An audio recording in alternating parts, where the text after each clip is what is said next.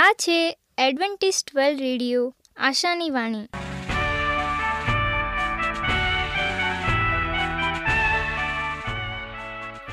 હું ગામિત સ્નેહા, અમારા આજના પ્રસારમાં તમારો હાર્દિક સ્વાગત કરું છું. આજે તમારા માટે અમે ખૂબ સુંદર, સ્વાસ્તિક અને આત્મિક વિચારો લાવ્યા છીએ. પણ તે પહેલાં સાંભળો દેવની સ્તુતિ માટે આ ગીત.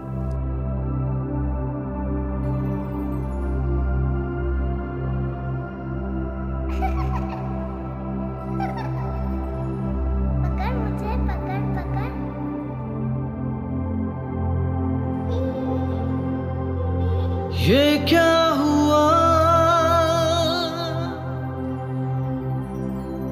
कैसे हुआ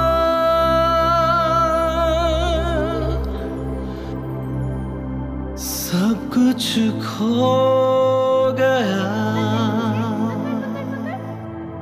सब कुछ खो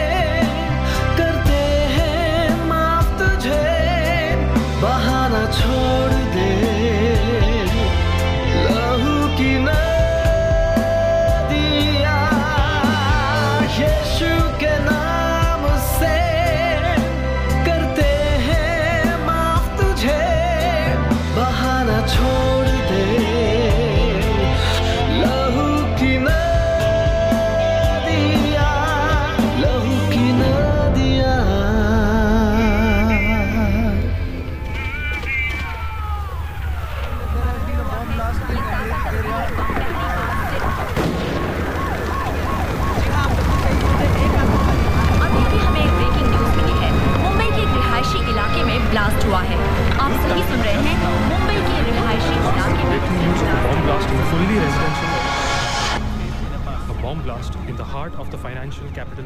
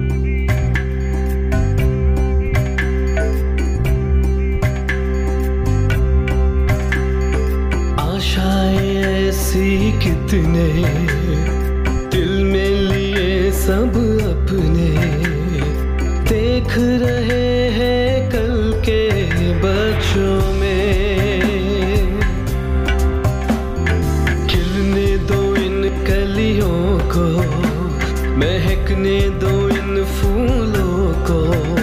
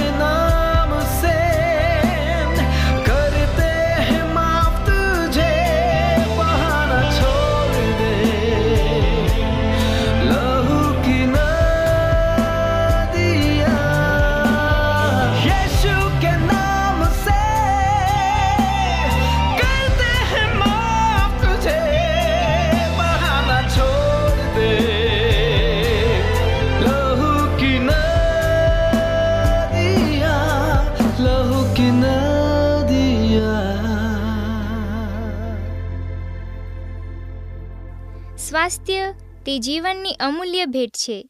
તેને જાળવી રાખવા માટે આપણને શું કરવું? અને એના માટે આજે સ્વાસ્થ્યને લાગતા શબ્દો સાંભળીએ.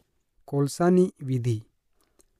આજે આપણે કોલસો ગમે ત્યાં જોઈએ છે, જે કોલસો જ્યારે આપણે દેવતા સળગાવીએ છીએ અને એમાંથી જે છેલ્લે રહી ગયેલો અવશેષ જેને આપણે કોલસો કહીએ છીએ આજે આપણે એને એક આયુર્વેદ તરીકે આપણા શરીરને માટે, આપણી તંદુરસ્તીને માટે ઉપયોગ કરી શકીએ છીએ. શું આ બાબત પર તમે કદી વિચારણા કરી છે? આજે આપણે જે કોલસો જેમને આપણે અગ્નિ સળગાવ્યા પછી વધેલો અવશેષ તરીકે ફેંકી દઈએ છીએ, એમને આજે આપણે ઉપયોગમાં અને સારા આરોગ્યને માટે કેવી રીતે ઉપયોગ કરીએ એ વિશે શીખીએ. આજે જે કોલસો છે એમને આપણે આપણા સારા આરોગ્યને માટે ઉપયોગ કરી શકીએ છીએ અને તે છે આપણા શરીરની અંદર જે ઝેરી તત્વો છે અને આપણા શરીરની અંદર જે એસિડિટી વધુ પડતી ગરમી, આપણા પેટની કબજિયાત કે આપણા શરીરમાં કદાચ ક્યાંક ઝેરી તત્વો ઊભું થયું છે, તો આ ઝેરી તત્વને આપણે સારી રીતે દૂર કરી શકીએ છીએ.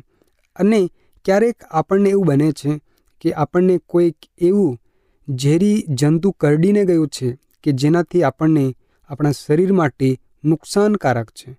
ત્યારે આ કોલસાની થેરાપી આપણને ઘણી જ ઉપયોગી નીવડે છે.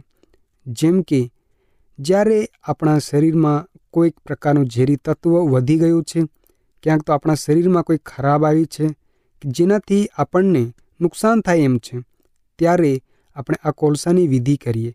હું તમને ટૂંકની અંદર એમની વિધિ વિશે કહું છું. તે એ છે કોઈ પણ પ્રકારનું લાકડું સળગાવીને એમાંથી વધતો કોલસો એમને આપણે બારીક પાવડર બનાવીએ અને એ પાવડરને આપણે સાંજના વેળાએ ચાળીને પાણીમાં ડૂબાડીએ. જેટલું આપણે લઈ શકીએ એટલી માત્રામાં, એટલે કે એક કે બે ટેબલ સ્પૂન એમને આપણે પાણીમાં એક ગ્લાસની અંદર નાખીને આખી રાત્રિ ડૂબાડી મૂકીએ.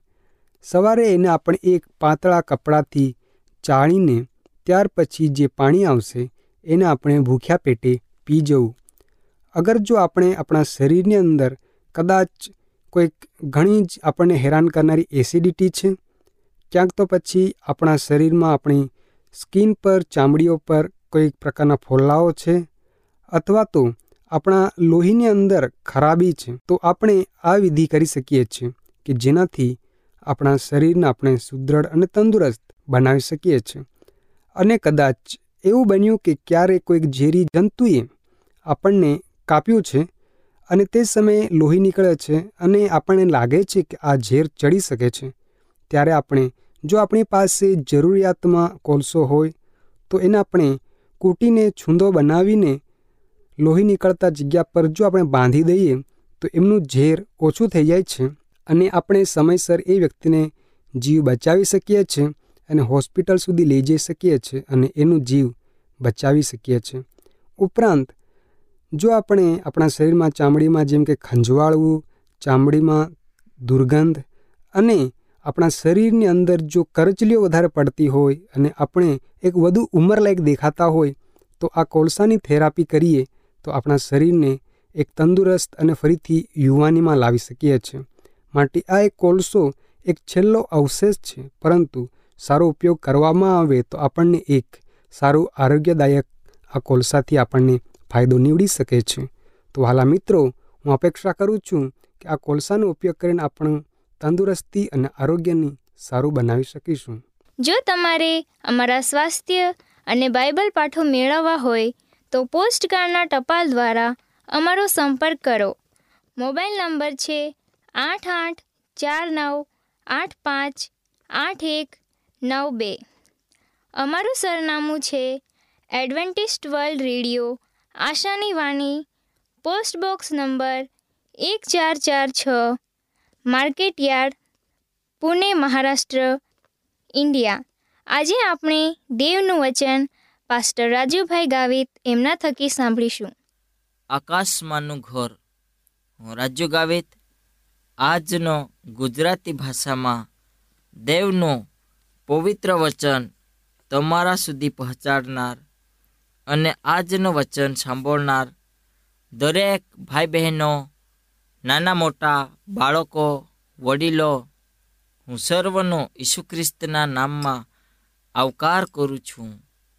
વહાલા મિત્રો, આજે આપણે દેવના વચનમાંથી શીખનાર છે અને તે પહેલાં આપણે થોડીક બાબતો જોઈ લઈએ કે આ પૃથ્વી પર જ્યારે કોઈ મનુષ્ય તે તેના પોતાના ઘરનું એક ઓપન કરે છે અથવા ઘરને ખુલ્લું કરે છે, ત્યાંને બાબતો આપણને ધ્યાનમાં લેવી પડશે અને તે બાબતો છે તે ઘરનું દ્વાર અથવા તે ઘરનું જે દ્વાર છે તે આપણને ત્યાં ખુલ્લો મૂકવામાં આવત અને તે ખુલ્લો મૂકવાથી ત્યાં દરેક જન વ્યક્તિ અંદર જઈ શકે, બહાર આવી શકે, અને એવું મહાન ઘર આજે આપણે આ પૃથ્વી પર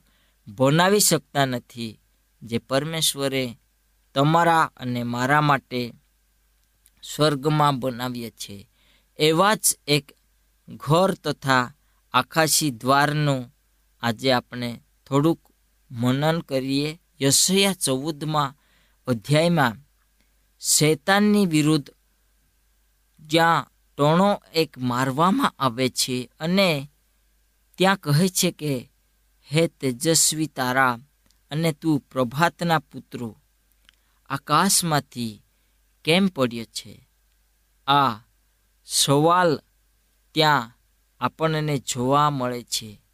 લુસિફર યશયા ચૌદમો અધ્યાય અને બાર કલમ આપણને શીખવાડે છે કે એ ટોણો બાબિલના રાજાની વિરુદ્ધ કરવામાં ભળી ગયો અને તે શા માટે? આપણને પ્રગટીકરણ બારમા અધ્યાય અને એકથી નવ સુધી તુલના કરવા કહે છે. જ્યાં શૈતાન તરીકે તે ઓળખાતો લાલ અજગર બાળક જન્મે તે તરત જ તેનો નાશ કરવાના પ્રયત્ન કરે છે. વાલા મિત્રો, આજે આપણને આકાશમાં જે ઘર છે, દ્વાર છે, ત્યાંથી એને આ પૃથ્વી પર ફેંકી દેવામાં આવ્યો અને તે પોતાના જન્મથી જ તેનામાં દુષ્ટાઈ માલુમ પડી હતી. પરંતુ પરમેશ્વરે તેને તક અને સમય આપ્યો હતો. તે પોતાનામાં સુધારણા કરવા માટે, પોતાનાને બદલવા માટે અને પોતાનામાં સારા વિચાર પ્રગટ કરવા માટે, પરંતુ તેનામાં દુષ્ટાઈ વધતી ગઈ અને બાઇબલ કહે છે કે તેણે સ્વર્ગમાંથી ફેંકી દેવામાં આવ્યો. તે અજગર આમ બનીને તે એક શૈતાન અને રોમન્સ સત્તા છે. કારણ કે શૈતાન માનવ એજન્ટ દ્વારા કાર્ય કરે છે તેવી જ રીતે બાબિલના રાજા તથા ટાયરના રાજકુમાર આ ધંધાની પાછળ શૈતાનની તે શક્તિ હતી અને એવી રીતે પોતાનાને ખૂબ ઊંચે લઈ જવા માગે છે. પણ બાઇબલ કહે છે, શા માટે બાબિલને પાછળથી રમન તરીકે ઓળખવામાં આવે છે. વહાલા મિત્રો, એની પાછળ ઘણું મોટું રહસ્ય છુપાયેલો છે.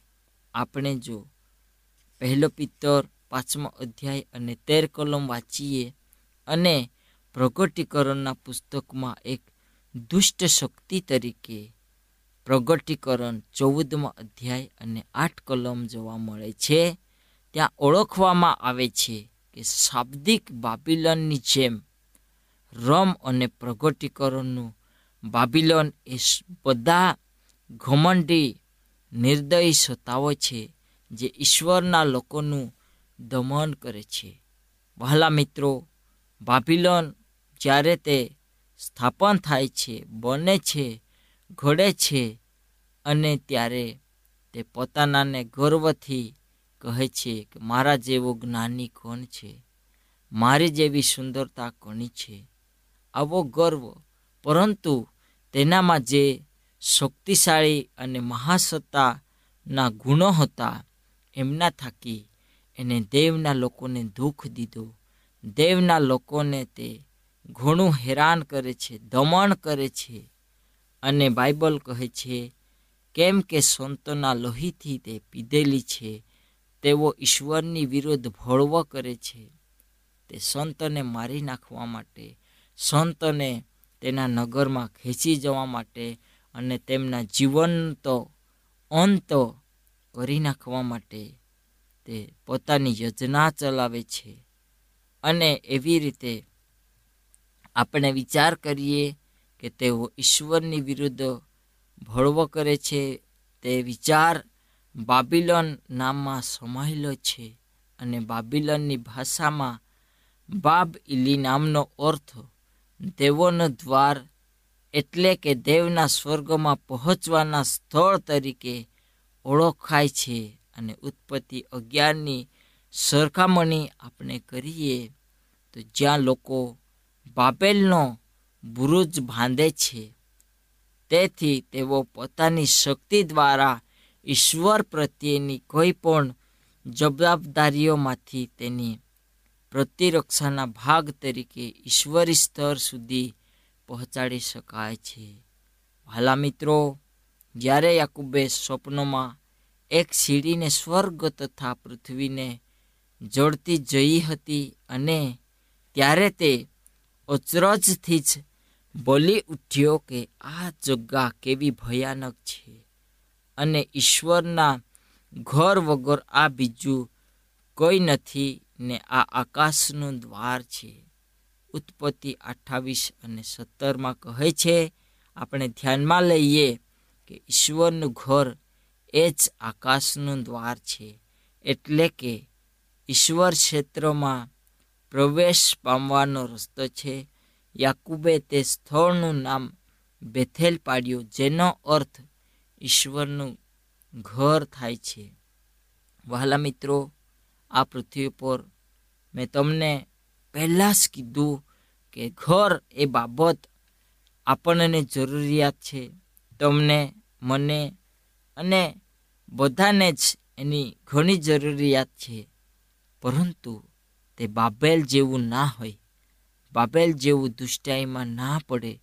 બાબેલ જેવા જ્ઞાની લોકો અને દુષ્ટ જ્ઞાન લઈને એ ઘરમાં ના રહી શકે એ આપણે ધ્યાનમાં લઈએ. આજનો વચન આપણે શીખવા જઈ રહ્યા છે, ત્યાં ઈશ્વરનો ઘર કયો છે અને તેને આકાશમાં શા માટે આપણા માટે ઘર બનાવીએ છીએ અહીંયા તો શૈતાનની અસ્તિત્વમાં, શૈતાનની હાજરીમાં આપણે જીવી રહ્યા છે અને તે ઢોગલે પગલે આપણી આગળ પાછળ અને આપણી સાથે તે હાજરી આપે છે. પરંતુ બાઇબલ આપણને કહે છે કે આકાશમાં કોઈ પણ જાતની દુષ્ટાઈ, દુઃખ, દર્દ અને ત્યાં કોઈ પણ શૈતાનની તાકાત ચાલશે નહીં.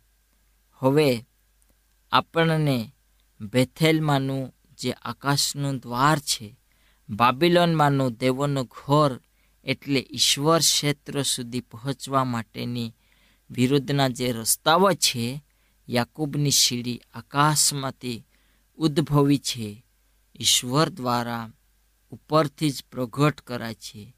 પરંતુ બાબિલોન તેના જીગુજરાત મંદિરો તેમજ બુરુજ દ્વારા, જે માનવી દ્વારા જમીન પરથી બાંધવામાં આવેલ છે આ બંને વિરોધી રસ્તાઓ તારણના વિરોધાભાસી માર્ગનું અને પ્રતિનિધિત્વ કરે છે. ઈશ્વર દ્વારા શરૂ કરાયેલી કૃપા તથા માનવીય કરણીઓ આપણને જોવા મળે છે. સમગ્ર બધા સાચા ધર્મ, નમ્ર બેથેલ મોડેલ પર આધારિત છે. કેમ કે આપણે તેના કૃપાથી વિશ્વાસમાં આપણે તારણ પામેલા છે આ બધા જ જૂઠા ધર્મ અને બધા ધર્મ ઘમંડી, અભિમાન, બાબિલન મોડેલ પર તેઓ આધારિત રાખે છે અને આ બંને અભિગમો, વચનો, વિરોધાભાસ જેવા મોટા જુઓ ઈસુએ આપેલ ફરીથી અને તેને શીખવેલું વચન આપણે યાદ કરીએ.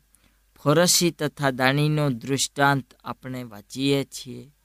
ઈસુ ખ્રિસ્ત પૃથ્વી ઉપર તમારા અને મારા માટે આવ્યો હતો અને તેને ઘણો એવો વેઠ્યો અને તેને કહ્યું કે આ પૃથ્વી પર મારા પોતાના માટે માથું ટેકવા માટે જગ્યા નથી.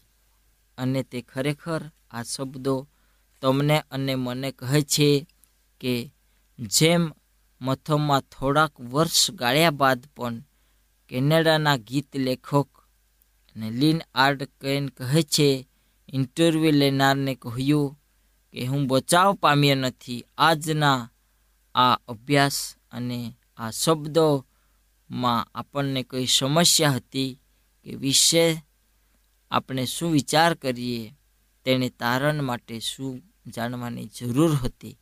યશયા તેર અને ત્રેવીસમાં અધ્યાયમાં વ્યક્તિગત પ્રજાઓ વિરુદ્ધની જે ભવિષ્યવાણીઓ થયા છે તે સમગ્ર વિશ્વમાં ઈશ્વરના દુશ્મનની પારાકાષ્ઠાપૂર્ણ અને પરાજ્ય રાજ્ય તથા ઈશ્વરના લોકોનો છુટકારા વિશેનું વર્ણન કરે છે. અને શા માટે પૃથ્વીની તારાજીનું વર્ણન અને ખ્રિસ્તના બીજા આગમન પછીના હજાર વર્ષના સાથે આપણે જોડાયેલ તથા આપણે તેના ઘરનાઓ વિશેનું વર્ણન, એક યુહાનના વર્ણન જેવું આપણા જીવનમાં ઉતરી આવે છે અને આપણને તે લાગે છે. જેમ યશયા તેર અને ચૌદ અધ્યાય આપણે વાંચીએ છીએ, શાબ્દિક બાબિલોનના પાસાઓ તેના પછી જે થનાર મહાસત્તાઓ છે અને બાબિલના રાજા, માનવી શાસકોના માસ્ટર અને તેની દિમાગથી તે ઘણો મોટો છે અને જે શૈતાનના જોડાણનું વર્ણન કરે છે, તેથી સંદેશો કે જે બાબિલ પડ્યો છે, જે અંત સમયે પણ પુનરાવર્તન પામશે. અને પ્રગટીકરણ ચૌદમો અધ્યાય અને આઠ કલમમાં આપણને જણાવવામાં આવે છે.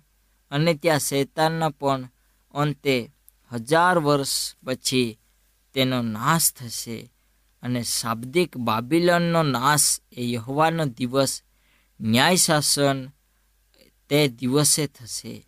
અને બીજા યહવાના મોટા તથા ભયંકર દિવસ એટલે યોએલ મલાખી, સપન્યા, ત્યાં વાંચો અને જે દિવસો આવનાર છે, તેમાં આપણે કેટલું દુઃખ વેઠીશું. આપણા જીવનમાં આપણે કેવી રીતે આગળ વધીશું, એની આપણે તૈયારી કરીએ. વહાલા મિત્રો, આપણે આ પૃથ્વી પર જે યશયા ચોવીસમાં પ્રબોધકનું સંદર્શન એવી સ્થિતિમાં પહોંચે છે કે જેની સાથે તે સમયથી પરિચિત છે, જ્યારે તારે ચંદ્રને લાજ લાગશે ને સૂર્ય શરમાશે.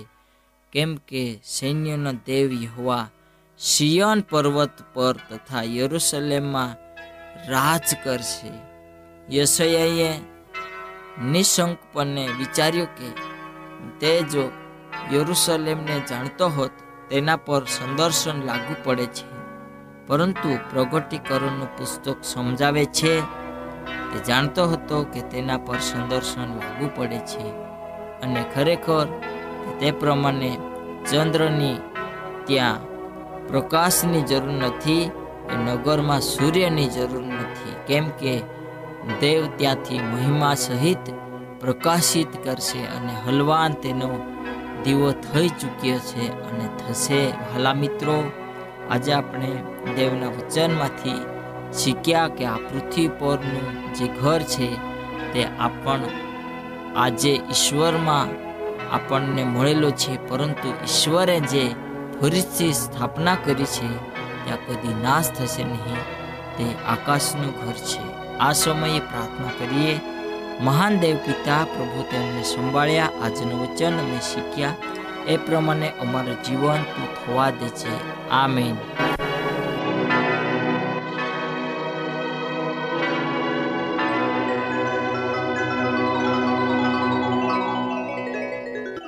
અમારી સાથે આજના પ્રસારમાં રહેવા બદલ તમારો ખૂબ ખૂબ આભાર.